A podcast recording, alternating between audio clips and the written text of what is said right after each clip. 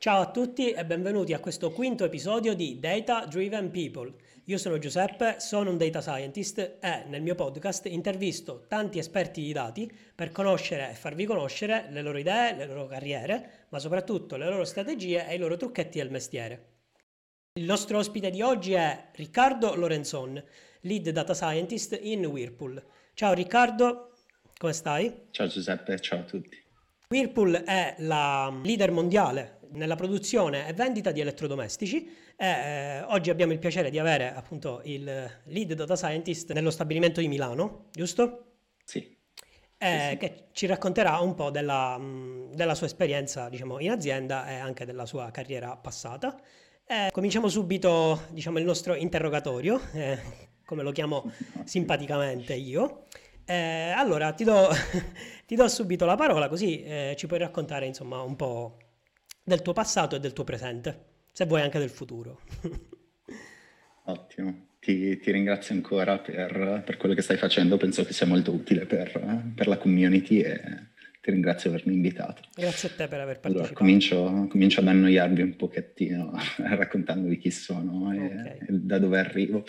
Allora, sono ingegnere matematico al Politecnico di Milano e mi sono fatto una triennale molto, molto pulita, lineare, e alla specialistica ho deciso di scappare, vedere il mondo, farmi un pochettino un giro. Eh, sono stato per sei mesi all'ETH a Zurigo a, ad imparare tutto il mondo dell'intelligenza artificiale e mi sono fatto un'esperienza lavorativa a Filadelfia negli Stati Uniti invece a imparare un po' cos'è il, cos'è il mondo aziendale. La mia specialistica in ingegneria matematica si è focalizzata su tutto il mondo delle decisioni, quindi in particolare su tutti i problemi di ricerca operativa, di ottimizzazione che, che mi appassionano molto. Eh, quindi durante la specialistica um, sono stato un pochettino in giro, mi sono soddisfatto la voglia di, di, vedere il mondo e ho deciso volontariamente di cominciare e proseguire a questo punto la mia carriera professionale in Italia, diciamo. Quindi ho già cominciato abbandonando gli stipendi enormi che ci sono in giro per il mondo come, come data scientist a favore di una qualità di vita e comunque stare vicino agli affetti, al, al mondo e al, e al, e al, modo di vivere che mi piace stando, stando qui in Italia. Ad esempio i famosi Stati Uniti molto idolatrati mi sono piaciuti moltissimo come cultura, mettiamola uh-huh. così. Quindi prima di, di finire all'università eh, ho avuto l'opportunità di, di, fare uno stage in, in Reply, che ha accettato praticamente di darmi la possibilità di, di, fare il progetto di tesi che avevo già in mano e avevo deciso di fare.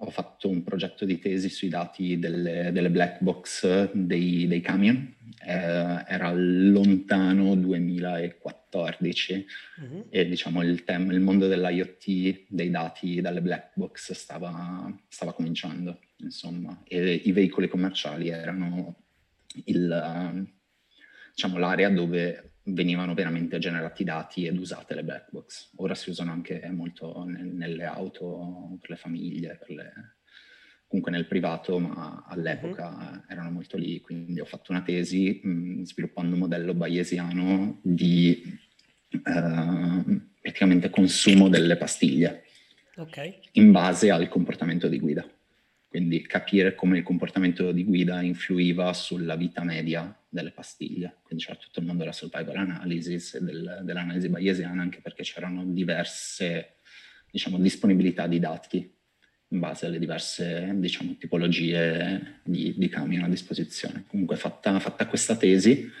eh, mi sono ritrovato in un'azienda comunque che stava investendo molto nel nell'innovazione, era nata diciamo, una delle N mila società all'interno del mondo di Reply che si chiama Data Reply, che in particolare stava spingendo molto sul mondo Hadoop. Quindi tramite una partnership con, con Cloudera stava cercando di, di andare sul mercato in, in quel mondo lì il data scientist ancora non esisteva. Okay. Quindi sostanzialmente ero l'ingegnerino con un background, diciamo, matematico un po' più sviluppato degli altri. Statistico matematico, sì. Esatto, statistico matematico. In particolare ingegneria matematica a, a Milano spinge molto, molto Politecnico, sulla, no? sulla statistica, sì, sì, Politecnico. Okay. E quindi soprattutto il primo anno mi sono fatto molto le ossa su tutta la componente informatica, quindi ero l'unico matematico in mezzo a un nugolo di informatici, quindi sono riuscito per fortuna a completare a livello di competenze tecniche quest'area qui, che purtroppo a meno che tu non sia uno, uno smanettone, smanetti per conto tuo all'università è molto complicata da, da sviluppare.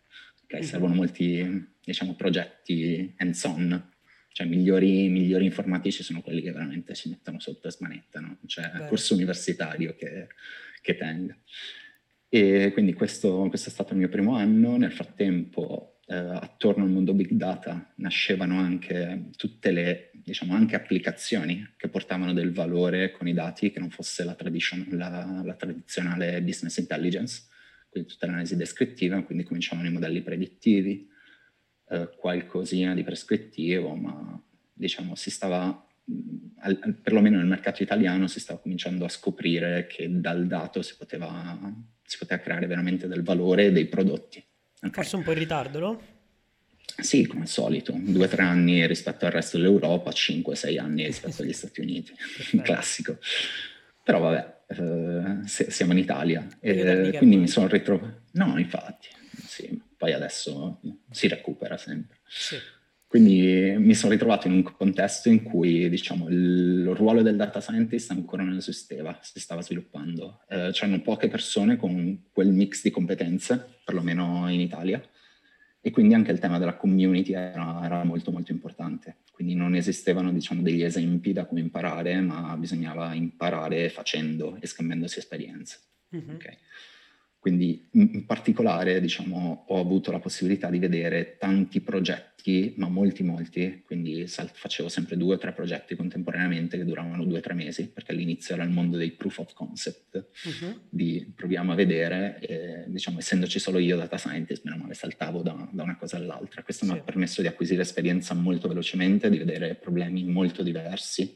Ho lavorato nel, nell'assicurativo, nella parte editoriale, eh, nel finance, sì. eh, nel retail, nel manufacturing, proprio sono saltato da un mondo all'altro con certo. problemi diversi, eh, diciamo interlocutori diversi, applicazioni diverse, tecnologie diverse. Quindi anch'io sono nato nel mondo R all'università, ma poi dopo circa un paio di anni di, di, esperienza lavorativa sono switchato sempre di più verso, verso il mondo Python, ma soprattutto tutto, tutto il mondo del, del, del calcolo distribuito quindi mm-hmm. Hive, Hadoop, Spark.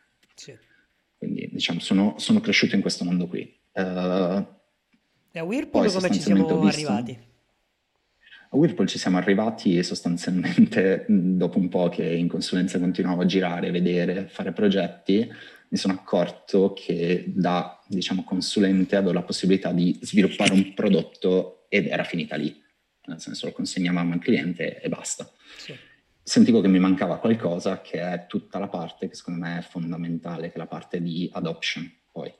Quindi un prodotto di data science ha valore non tanto quando arrivi all'accuracy nel, nel test set, ma quando quel prodotto viene usato e utilizzato all'interno dei processi aziendali. E per fare questo non basta solamente consegnare un buon algoritmo, ma anche fare tutto un lavoro di contorno e di supporto nel capire veramente come deve essere usato quel prodotto dati e che valore può portare. Quindi questo è stato, oltre poi ad una crescita di, di carriera professionale e a un, a un ruolo anche di diciamo, gestione diretta di un team che in consulenza avevo, ma solamente a livello progettuale, eh, mi, ha, mi, ha, fatto fare il salto. Certo, Oltre perché tu che... nel, ruolo, nel, ruolo, di lead eh, tu dovresti essere a capo di un gruppo, no? Esatto, esatto, okay. gestisco il team diciamo ancora piccolino ma, ma siamo in crescita dei, dei, data scientist in, in Whirlpool EMEA. Tra l'altro, uh, Whirlpool a Milano è, è un, un, unicum, diciamo, perché è comunque un headquarter internazionale che oh, sta in Italia. Okay. Abbiamo molte multinazionali, soprattutto a Milano, ma poche dove vengono veramente prese le decisioni e dove la lingua principale sia l'inglese. Okay. Quindi sono, sca- sono, andato all'estero, sono ritornato in Italia, però comunque andandomi a cercare la possibilità di comunque esprimermi in un contesto comunque multinazionale e internazionale. Fantastico. Quindi questo è stato un altro elemento molto, diciamo, attraente di Whirlpool. E altre aziende, ad esempio come Sky, Vodafone, sono comunque multinazionali, ma alle fine le decisioni vengono prese a Londra, certo. vengono prese a Milano. Questo dà anche la possibilità di essere, diciamo, più influente in quello che si vuole fare ed avere un, un livello di scala molto ampio. Chiaro. Noi siamo comunque Whirlpool EMEA, la cosa bella della data science è che in realtà è una funzione globale, quindi non abbiamo un riporto diretto al CIO qui mm-hmm. in, in EMEA, ma diciamo, lavoriamo nei vari team locali, ma comunque in maniera standardizzata e coordinata col team del Sud America, della Cina, dell'India e del Nord America. Quindi è un, un bel contesto, mi Fantastico. Sì, effettivamente questa, questo aspetto diciamo, dell'headquarters non, non, non, mi era venuto in mente. Eh, è, è, bello sentirlo, diciamo, sentirne parlare, c'è cioè uno spunto in più. Eh, a proposito della consulenza, perché c'è sempre questa eh, diciamo, ci sono sempre alcuni dubbi sul, sull'ambito consulenza, no? Perché si dice, spesso si sente dire che la consulenza ti forma, ti fa le ossa, eh, però è, è, che quindi è un'esperienza che viene consigliata, diciamo, ai più giovani.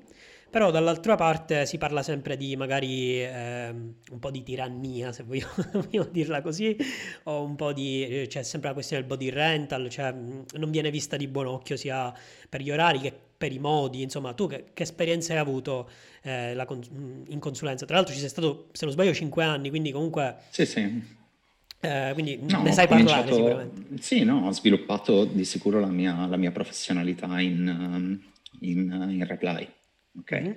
Allora, eh, diciamo che mh, mm, la prima cosa è comunque eh, la cosa importante è trovare il posto giusto e poi diciamo la consulenza non è unica, ma sono, c'è, c'è, consulenza e consulenza. Okay. okay.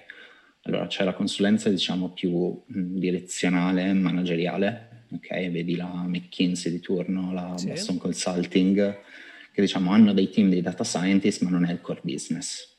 ok? okay? Oltre al fatto che comunque a livello di cultura aziendale in quelle aziende veramente devi lavorare come un pazzo, quindi le 12 ore sono di, di, di standard.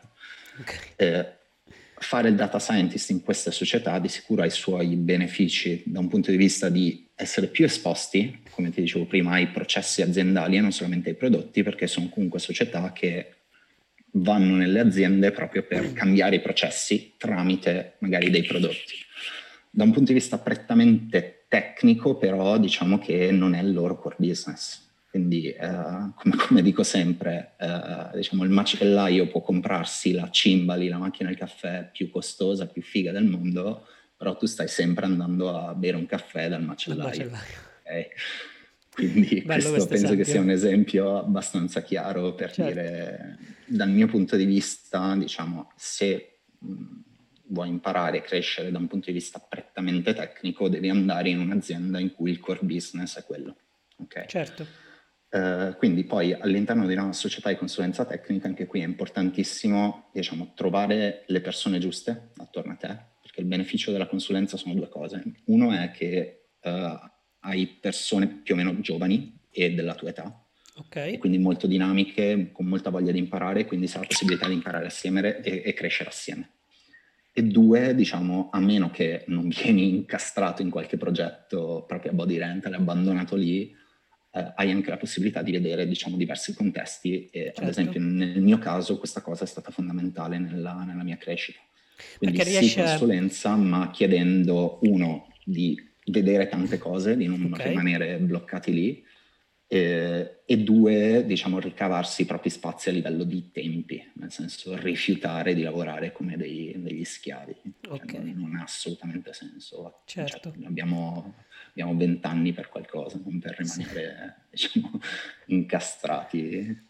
Tra l'altro, proprio data la, la, trasversalità diciamo, sì. della data science ehm, è anche um, un'opportunità poter, poter lavorare in diversi settori, anzi, anche completamente opposti fra loro eh, e quindi anche conoscere magari quello che più piace e quello che più non piace, no?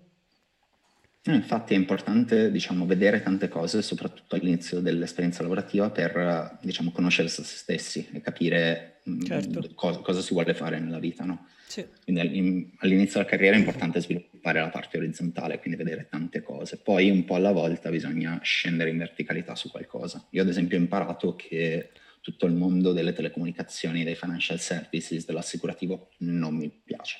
Okay. Mi piacciono tutti quei problemi che sono legati a un prodotto fisico.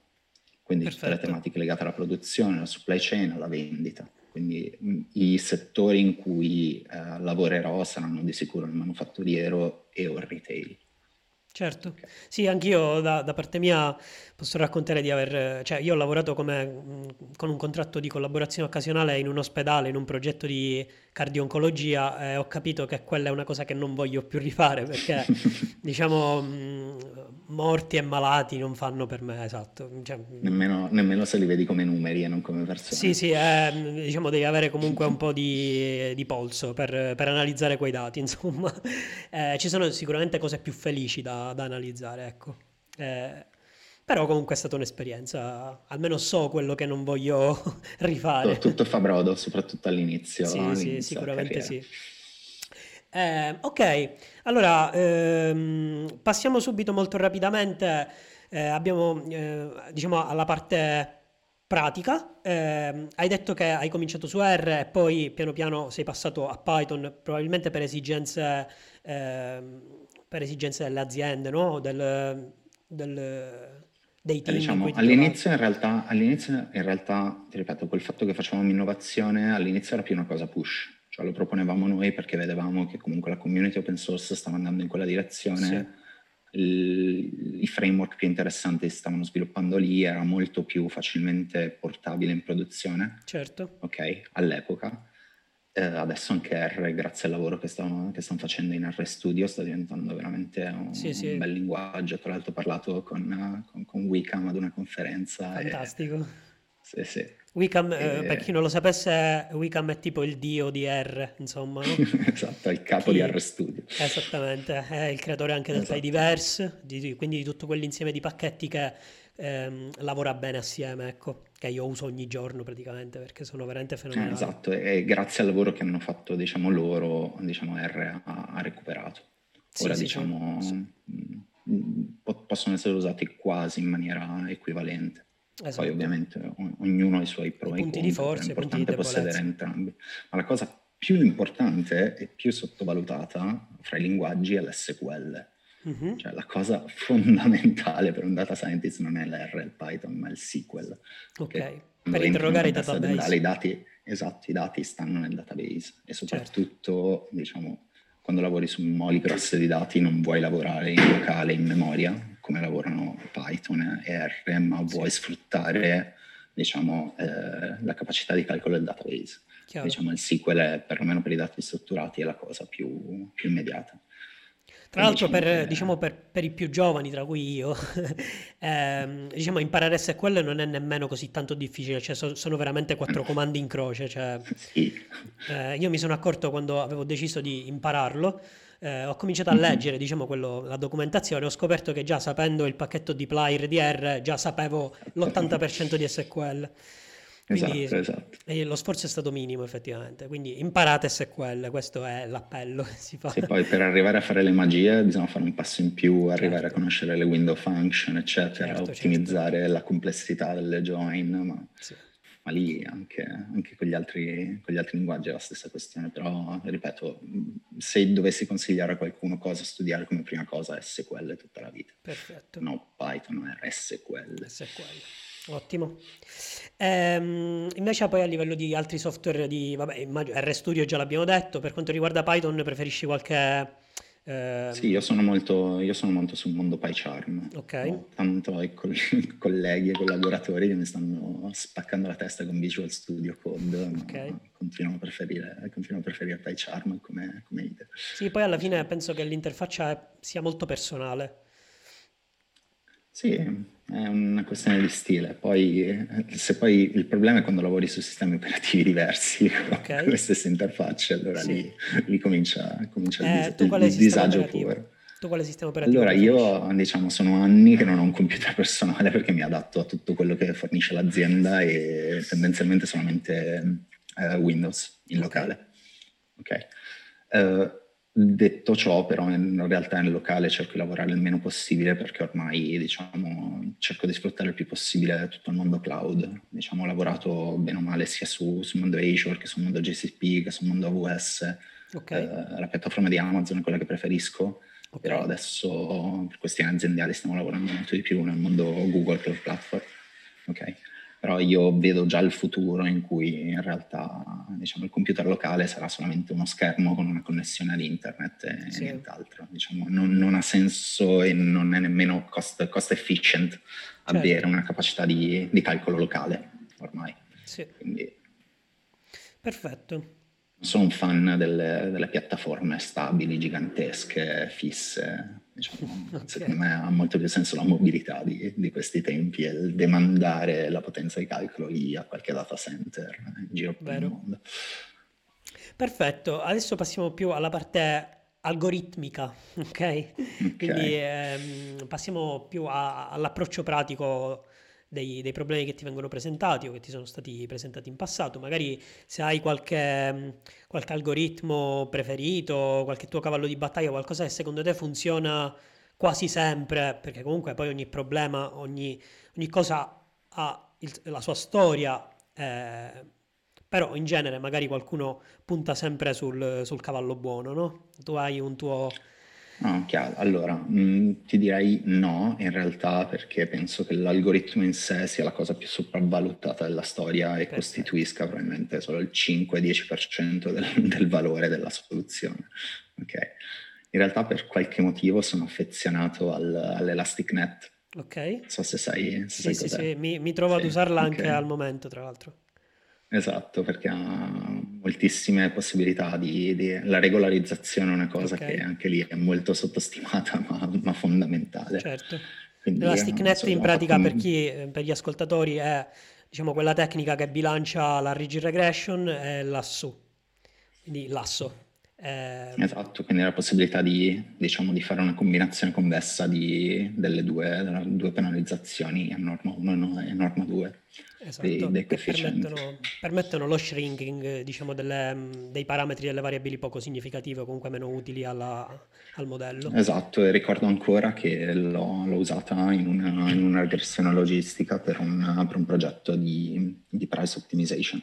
Ok. Quindi andavo a stimare praticamente la, la curva di elasticità con una curva logistica e l'Elastic Net è stata molto utile per quello, anche perché poi diciamo dovevo avere una funzione che fosse parametrica. Sì in modo tale poi da poter far variare il prezzo.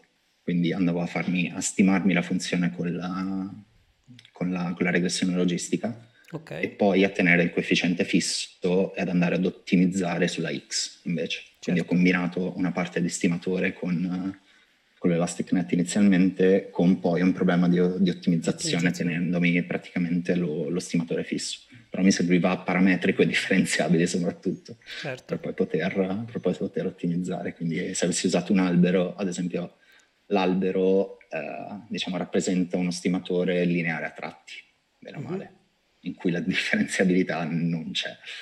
E quindi riuscire a costruirsi uno stimatore e poi farci sopra un'ottimizzazione con gli alberi è impossibile.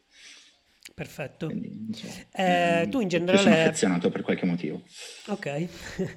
eh, tu invece, diciamo, come ti approcci al problema in generale? C'è una tua eh, routine, diciamo, un tuo flusso logico quando ti vengono presentati i dati? Ovviamente è scontato che si sia capito già il problema e l'obiettivo, si abbia un obiettivo da, da raggiungere. Cioè, Infatti volta... quello che tu dici assunto e scontato è la cosa meno scontata. Esattamente. esattamente Siccome praticamente i, i, quattro ospiti precedenti hanno detto questa cosa, sì. adesso passiamo oltre. perché passiamo oltre. sì, okay, una volta abbiamo capito no, tutto. La prima, la, la prima, cosa è spaccare le balle all'interlocutore. Scusate il francesismo in sì. diretta, ma va bene.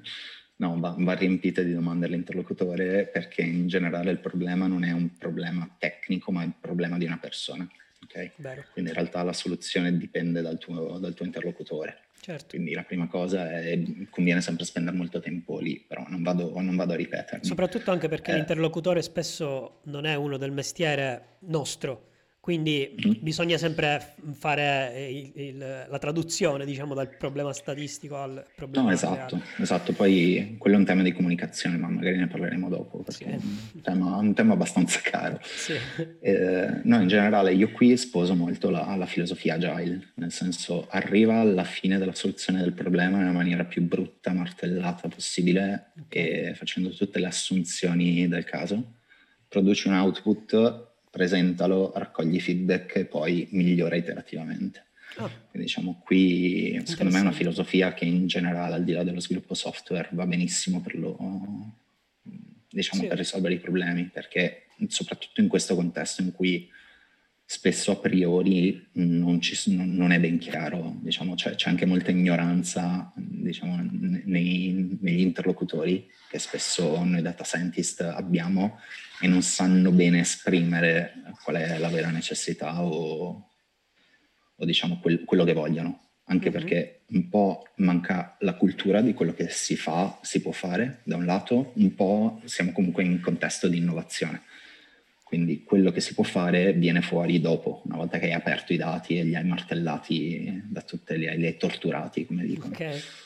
Quindi sposo molto questo tipo di, diciamo, di filosofia. Quindi una sorta di botta e risposta tra, cioè, fatta sì, di sì. feedback. Andiamo avanti, cerco, provo, arrivo ad una soluzione, ti presento quello che ho fatto e guardiamo assieme come migliorarlo. Fantastico. Benissimo, adesso passiamo dalle domande che, le mie domande forse preferite. Eh, mm-hmm. Errori che si fanno spesso eh, dai quali hai imparato, magari che, che, hai fatto anche tu talvolta, chi lo sa. Allora, mh, mm, non, non, so se anche qui è ridondante, però l'errore principale è non considerare il contesto attorno a cui si, si, si sviluppa un modello. Racconto un aneddoto che può essere sempre carino. Sì. Uh, mi viene chiesto un modello di mh, sostanzialmente di anti-churn, quindi stima della probabilità di rinnovo okay. di una rivista cartacea. Okay? le riviste cartacee ancora si vendono per poco, ok? Però eh, esistono questi abbonamenti a rinnovo certo. e tendenzialmente quello, quello, che mi veniva chiesto era di stimare la probabilità di rinnovo.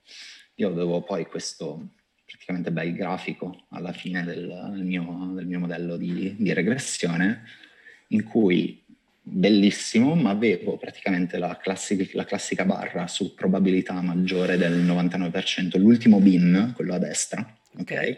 Quello in cui la probabilità predetta era maggiore al 99%, in cui di colpo c'era un bel blocco praticamente di non rinnovi. Oh. Quindi quelli che dicevo che dovevano rinnovare quasi al 100% non rinnovavano. E, cioè decrescevano, decrescevano, poi alla fine l'ultimo bin, bam, sì. altissimi. Eravamo lì a dire, ma, ma, che è? E banalmente pres- presentiamo questi risultati e mi fanno, beh, è chiaro, sono, sono, sono i vecchi che muoiono. ok. ok, quindi se pensi al contesto, chi è che compra le riviste cartacee ad abbonamento? Tendenzialmente persone anziane. Certo, e non chiaro. avevamo considerato l'età della persona all'interno delle feature del, del modello. Quindi anche qui, non considerare il contesto quando cominci a lavorare con i dati penso che sia l'errore più, più grave.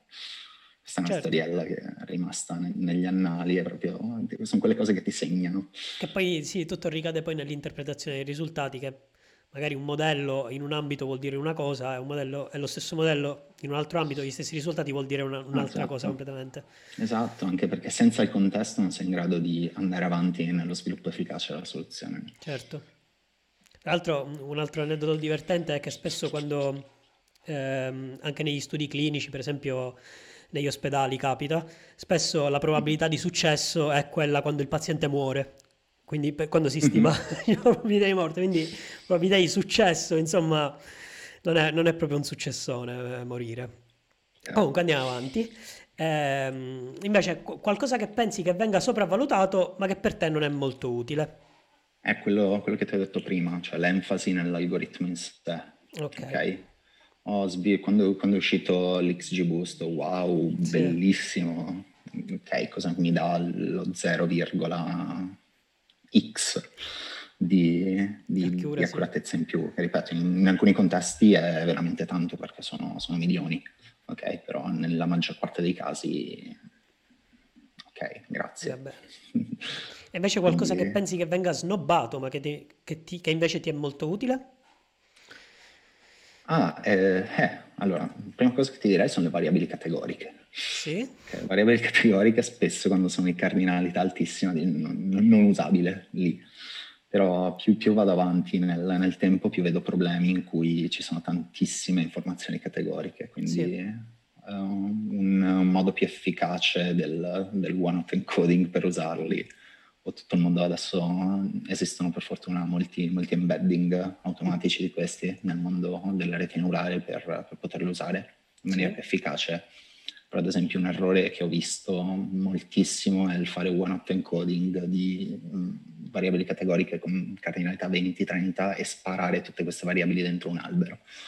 Cioè questo impazzisce perché deve andare certo. giù in profondità, quindi l'uso e il misuso delle, delle variabili categoriche diciamo, è sottostimato. È sottostimato anche il programmare bene per i data scientist. Bene, bene, in che senso? Nel senso di ordinato? Scrivere del codice fatto bene, okay. che sia già ad un buon livello, diciamo che non sia solamente quattro righe in, scritte in maniera funzionale all'interno di un notebook. Okay. okay. Quindi il data scientist che si rispetti deve imparare a programmare bene, seguendo i canoni del, della buona programmazione. Giusto. Ultima cosa molto sottostimata è tutto il tema della data governance. Okay. ok. Quindi la qualità del dato e tutto il lavoro da fare a monte rispetto al, alla risoluzione del problema, che alla fine si, si, si ricade sempre al solito shit in, shit out. Quindi puoi fare il lavoro più bello del mondo, ma se, ma se viene gestito bene il dato, esatto. Okay, questa perfetto. è una cosa molto sottostimata, spesso in contesti aziendali, più grande l'azienda, più è sottostimata la cosa. Certo, perché poi c'è anche la questione che alcuni dicono, eh vabbè, però una Steam è meglio di niente. Sì, però se la Steam è fatta su dati sbagliati è fuorviante, non è, non è d'aiuto, no? Sì, sì. Perfetto. Eh... non faccio commenti su casi reali. sì, sì, vabbè, ce ne sarebbero da, da raccontare. Eh, invece, per quanto riguarda, cioè, oltre alla formazione, quella eh, accademica. Tu per caso hai frequentato magari qualche corso supplementare, hai fatto qualche esperienza, ehm, hai qualche fonte, esperienza da, da, consigliare, anche libri, libri non tecnici, quindi romanzi, saggi, eh, oppure comunque degli investimenti che tu hai fatto per, per la data science, magari delle summer school, dei master, insomma. Allora, eh, a livello di formazione, diciamo che io ho avuto la fortuna di lavorare in contesti, diciamo, molto molto stimolanti. Sì quindi non ho avuto il bisogno di fare molti corsi, penso non avere nemmeno una specializzazione per qualche motivo. Eh, i, tutti i corsi free secondo me sono molto importanti, soprattutto in questi tempi, soprattutto per cominciare. Sì. Ma il, il grado secondo me molto advanced si raggiunge col confronto.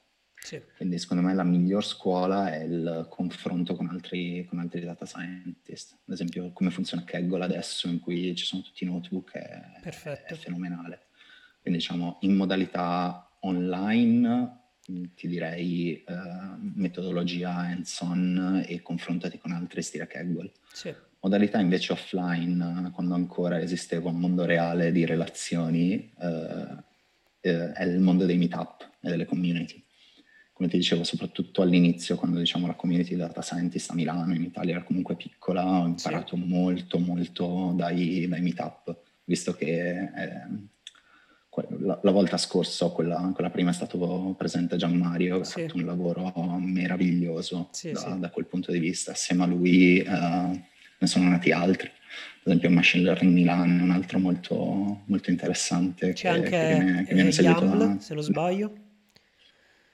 Uh, non lo conosco. È tipo, uh, sì, è una sorta di community, hanno un gruppo Telegram, un gruppo Facebook. Tra l'altro, nei prossimi episodi ci ah, sarà. La, la, l'associazione italiana di machine learning. Esatto. Sì, sì, sì. Sì, sì, Tra l'altro ci sarà un ospite proprio esponente, fondatore di questa, di questa, community nei prossimi episodi. Ah, non vi perfetto. dico chi è, però se no andate a uh, spiare.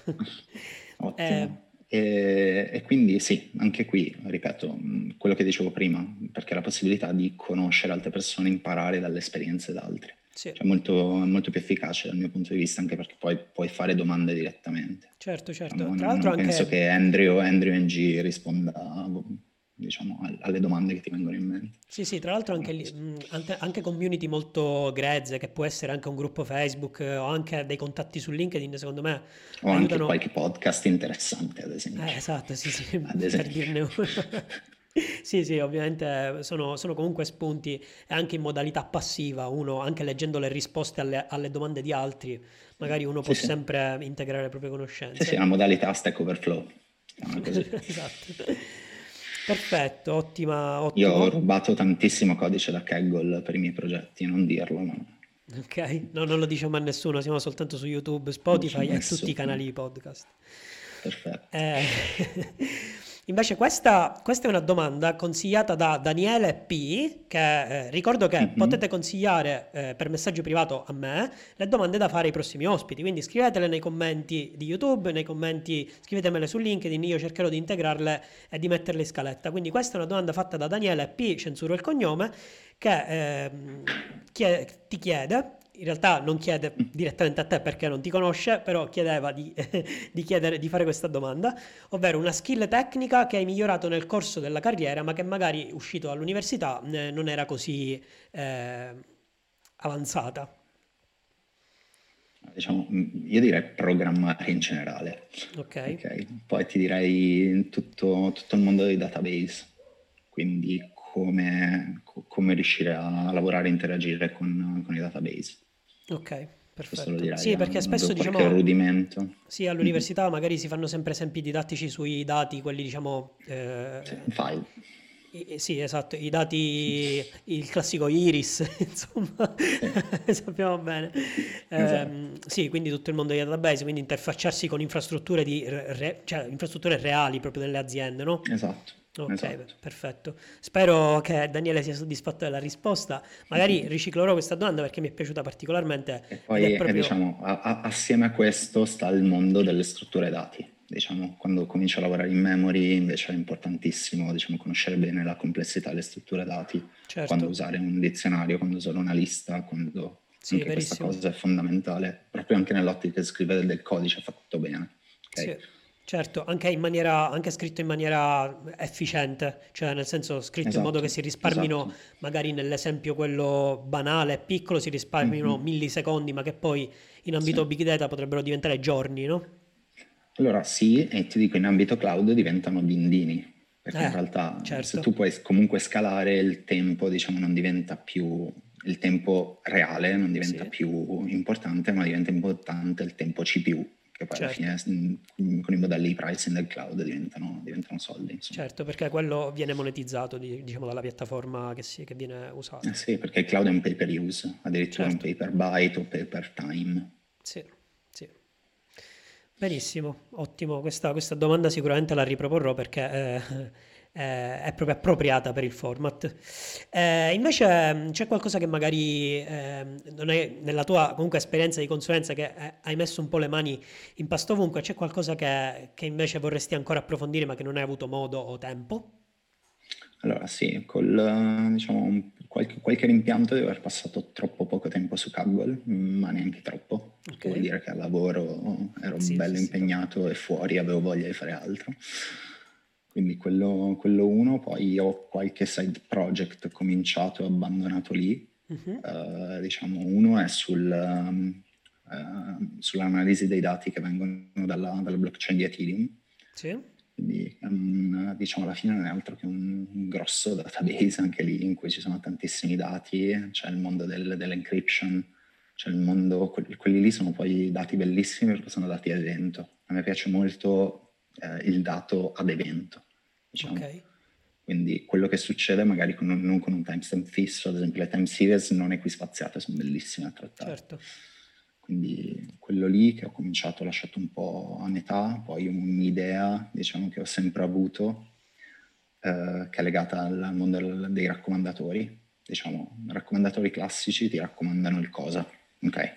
Potrebbe piacerti questo. Ok i raccomandatori diciamo, più evoluti ti suggeriscono il cosa comprare e anche il quando, cioè il cosa proporre e anche il quando da un punto di vista okay. del venditore, cioè quando è il momento corretto per proporre qualcosa. Okay? Sì. Per i meno addetti ai lavori, diciamo, è la classica pubblicità che spunta nei banner delle finestre. Quella personalizzata, quella esatto. personalizzata diciamo, oppure la classica mail che ti arriva da, da Amazon la, la, la, mattina se vedono che apri le mail più spesso la mattina esatto. oppure la sera. Quindi diciamo tecniche di digital marketing, di targeting e retargeting, no? Esatto, quindi la raccomandazione, il primo livello è il cosa, il secondo livello è il quando e quello che ho sempre voluto esplorare è il dove, nel senso... Ehm, mi, mi, piace molto il tema dei dati, diciamo 3D, quindi dati spaziali. Okay. Ad esempio, ho sempre in mente, ad esempio, i configuratori, eh, diciamo, delle auto, oppure i configuratori dell'IKEA, ok? In, tu, in cui cominci a aggiungere elementi, sì. ok? E sarebbe bello avere un raccomandatore che ti suggerisce cosa mettere, ma anche te lo posiziona nella posizione corretta, ok? Quindi tu metti un divano specifico, mm, sarebbe bello che ti comparisse di fianco una lampada con lo stesso stile, ma subito di fianco al divano.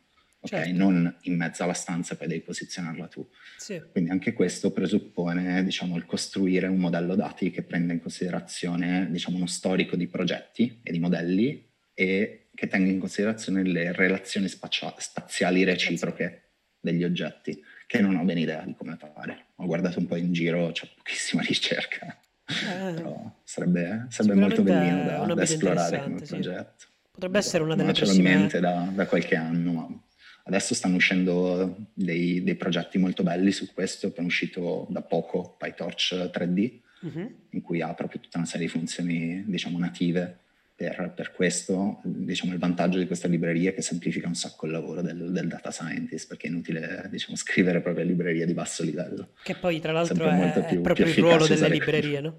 Esatto. esatto. Sì, per, tra l'altro... Questo... ieri Scusa, eh, poteva essere una barriera all'entrata no? della certo. sperimentazione, cioè dover perdere veramente tempo a, sì, sì, scrivere sì. tutta la parte di basso livello. Diciamo che le librerie ci permettono di non reinventare la ruota ogni volta, insomma, esatto. di non fare tutto from scratch. Eh, tra l'altro questa cosa che hai detto, proprio questa del, mm, dell'implementazione di 3D, potrebbe andare, mm, potrebbe andare avanti proprio per, per il trend crescente che c'è della realtà aumentata e della realtà virtuale, no?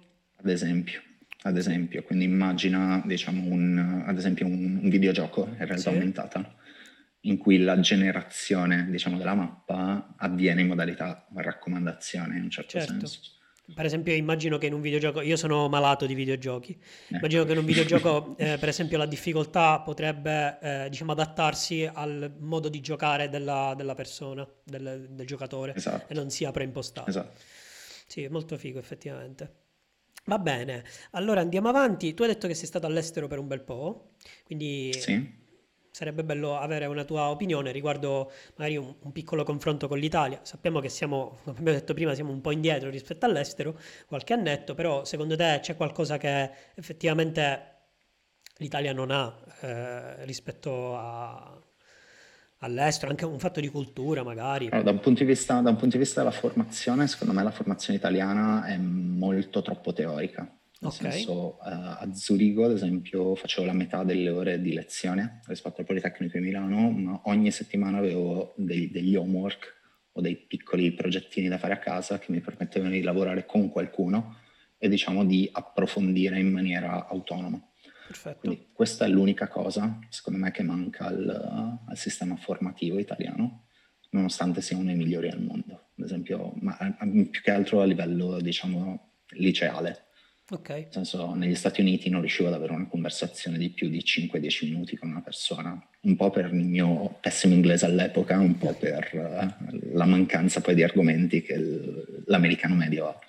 Ah, ok. Quindi diciamo che abbiamo una cultura di base molto molto alta che ci permette anche di avere una larghezza di pensiero molto molto più ampia. Del, infatti l'esempio è il, il, classico ricercatore italiano in giro per il mondo. Okay. Perché proprio io penso che la formazione italiana sia una, una delle migliori al mondo. Tanti amici che vogliono tornare perché vogliono far studiare i figli in Italia. Un po' di complimenti okay. per l'Italia, ci sono, finalmente. No, beh, dal punto di vista della formazione, per quanto venga denigrata la scuola e stia purtroppo diciamo, calando a livello di prestigio, il ruolo dell'insegnante sta calando troppo, cioè troppo sì. importante il ruolo dell'insegnante rispetto al ruolo sociale che, che si dà in questo momento. E, però la, la, scuola è una, il cibo è un'altra e lascia stare, cioè come fai a togliere dalla tua vita il cibo? E anche certo. qui, mm, una cosa invece che ho, che, che ho, imparato ad apprezzare è il cenare presto all'estero, che ti, ti dà una seconda giornata dopo cena. Ah, interessante. Magari non ti viene subito la, l'abbiocchino così, magari riesci a ripartire un po'. Esatto, esatto, okay. esatto. E altre cose, no? Invece a livello, diciamo, una cosa che mi sono portato a casa invece di bello dagli Stati Uniti è la disponibilità a cambiare delle persone.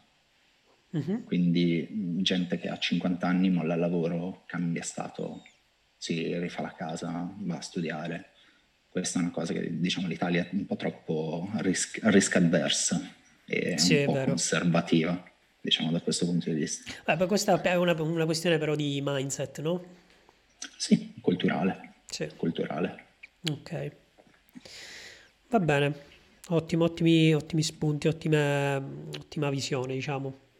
Eh, invece, passando un po' più sul, sul generale, Mm-hmm. Eh, secondo te c'è qualche trend da tenere d'occhio? Per esempio, non lo so, può essere la guida autonoma, oppure per ora ho visto che un, una moda crescente è quella, per esempio, dell'NLP.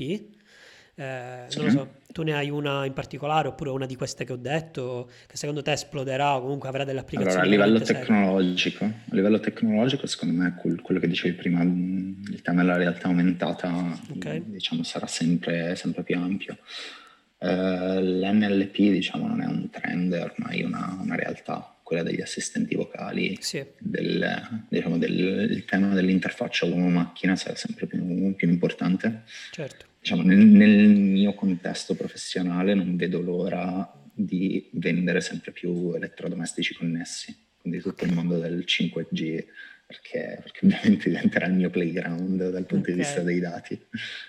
Uh, un altro trend tecnologico, sempre legato ai dati, secondo me, e questo diciamo, sarà molto, ed è cross ambito, è il tema che diciamo, non esisterà più il concetto di hardware come proprietà. Okay. non mi comprerò più il forno, l'auto, uh, il trapano, ma ci saranno sempre più diciamo, contratti a servizio in cui diciamo, l'hardware rimane di proprietà della casa madre e tu lo paghi ad uso, come il cloud. Okay. Ormai i PC, i PC, stessi, la capacità computazionale è già, già andata in quella direzione. Sì. Quindi diciamo, nel contesto produttivo che, che mi è molto chiaro, sembra molto caro, scusa, sembra sempre di più verso un modello, diciamo, a servizio più che a, più che a possesso del bene, mettiamola così. E questo mm-hmm. ovviamente deve essere garantito da una generazione del dato e da un controllo del dato fatto come, come Dio comanda, insomma, altrimenti non, non, puoi vendere un servizio se non sai come lo usa e nemmeno quanto. Certo. Fantastico. Invece, mh, mm, mm. cos'è che secondo te mm, ancora no, non riusciamo a fare con la data science? Cioè, da, da dove siamo, cioè, dov'è che non arriviamo ancora? O almeno ci sforziamo ma facciamo poco la componente creativa, che secondo mm-hmm. me la, per quanto adesso si stia andando sempre di più verso il generativo, non credo alla vera diciamo, creatività artificiale, mettiamola così. Ok. Quindi secondo me la creatività è una delle... Diciamo, sotto quale punto di vista peculiari. intendi? Della generazione di nuovo. Ok. Diciamo. Della sì. generazione di nuovo. Perché comunque per tu dici... si sta lavorando molto su questo, diciamo, il, l'intelligenza artificiale oggi non è in grado di generare del nuovo ad una buona qualità. Okay. Adesso sta uscendo il mondo di GPT-3, adesso sì. stiamo, si sta sempre guardando tutto il tema del testo autogenerato, però boh, mh, mm, non ti convince? Secondo me è un esercizio più o meno fine a se stesso, nel senso okay. non è una vera, un vero passo creativo. Ok, secondo te il problema Tutto è perché noi comunque continuiamo ad allenare l'intelligenza artificiale, comunque il machine learning su, su esempi, su esempi, pertanto il fatto è che non, non è che no, inventa ma no. replica. Allora, diciamo, questo invece è un insegnamento che mi porto a casa da Zurigo. Io mm-hmm. il mhm. primo corso di, diciamo, reti neurali sì. l'ho fatto al Dipartimento di Biologia. Ok è una cosa particolarmente interessante. La prima lezione era la differenza tra il cervello, diciamo, umano e quello artificiale. Quindi in realtà i meccanismi di learning sono simili perché anche noi impariamo, diciamo, dall'esperienza, ok? In realtà, diciamo, il learning più, mm, più interessante è quello per rinforzo, alla fine, prova e sbaglia, ok? Quindi nel ricevere feedback. Eh? E, diciamo, il problema principale del reinforcement learning è che l'intelligenza artificiale non è embeddata in un diciamo, sistema che ha dei sensori per ricevere dei feedback. Ok. Quindi questo è il limite ad oggi principale, secondo me. eh, verso un'intelligenza artificiale più, più, generale, che proprio gli manca, gli manca, il processo di feedback automatico e, okay. e veloce e, e contestualizzato. Eh, e in generale, diciamo, anche la conformazione biologica del cervello umano non è stata replicata con le macchine. Nel senso, ci sono alcune cose ancora, diciamo, da, da scoprire su come funzionano le connessioni diciamo, neurali del cervello vero che non sono ancora state replicate. Insomma. Siamo Quindi lontani dalla, fa- dalla, fantascienza, diciamo quella. Sì, no, no, ma il processo creativo, ad esempio, è uno, è uno di questi. Okay. Quanto ci stanno provando, secondo me è, un, è, uno dei segnali principali di avvicinamento al, alla famosa General Purpose Artificial Intelligence. Mm-hmm. Um, invece dov'è che secondo te la data science è pericolosa, ha fatto danni o potrebbe far danni in generale? Secondo me dovunque ci sia ignoranza nell'uso, cioè nell'AutoML, ecco. Ah, ci volevo arrivare, ti stavo per fare la prossima domanda. Nel, nell'AutoML sta facendo più danni, più danni possibili. Ho visto, ho sentito di gente, diciamo, idolatrata come data scientist bravissimo per aver fatto un click. Sì. E senza, diciamo che il lavoro del data scientist non è quello di, di, di fare l'auto machine learning, di tunare parametri Diciamo. Certo. Sì, sì, sì. E ben altre. Quindi lì è dove, dove, ha fatto più danni, diciamo, nell'eccessiva democratizzazione, mettiamola così. Sì, diciamo, un pochettino mm, elitario, ma è, è lì dove, dove, si fanno più danni. Quindi non, non abbiamo paura di essere sostituiti dall'auto machine learning? no, vabbè, mm, sì, ma sei anche felice se parte del mio lavoro potesse essere automatizzato, ok? Cioè, spenderei molto meno tempo a fare cose ripetitive e noiose. No, però Ripeto, magari potrebbe fare, fare qualcuno non qualificato, o no? Uh, sì, ma non è dove sta il valore, esatto, quella è la questione. Perfetto, volevo arrivare qui. proprio a questo. Cioè, alla fine serve sempre, cioè il parere dell'esperto non è sostituibile, mm-hmm. no? Mm, sì, dipende esperto in cosa ripeto, eh, ci sono degli esperti a fare copia e incolla da un Excel all'altro. Okay? okay. Quindi anche qui, diciamo, la, la, pericolosità è usare una cosa in maniera, diciamo, impropria. Ok. Ma un po' come la bomba atomica, eccetera. Quindi non è la data science insieme, è l'uso che se ne fa. E quindi questa eccessiva spinta verso la democratizzazione è semplicemente diciamo, un, una risposta automatica al, del mercato, alla mancanza di competenze in giro. Mm-hmm. Tutto qui, però solo alcune effettivamente ne puoi sostituire. E la reale competenza del data scientist non è quella dell'essere in grado di fare un click e di scegliere i parametri. Chiaro. Perfetto, allora mm. mi sa che siamo quasi in chiusura, però manca la, la domanda bonus, ovvero... No se avessi tutta la potenza di calcolo dell'universo e l'algoritmo più prestante, che cosa ci faresti? Risposta brevissima. Risolvere gli algoritmi NP-hard, i problemi NP-hard, scusa. Cioè? Non... Cioè quelli a complessità esponenziale, per cui la soluzione brute force ha una complessità esponenziale. Ok. Sono una classe di problemi della ricerca operativa ok? Che effettivamente hanno sempre bisogno di una soluzione subottima o euristica, in cui eh, diciamo è anche un, un, famoso teorema che non possono essere risolti in un tempo, diciamo, lineare o, o comunque polinomiale. Ok, quindi la tua.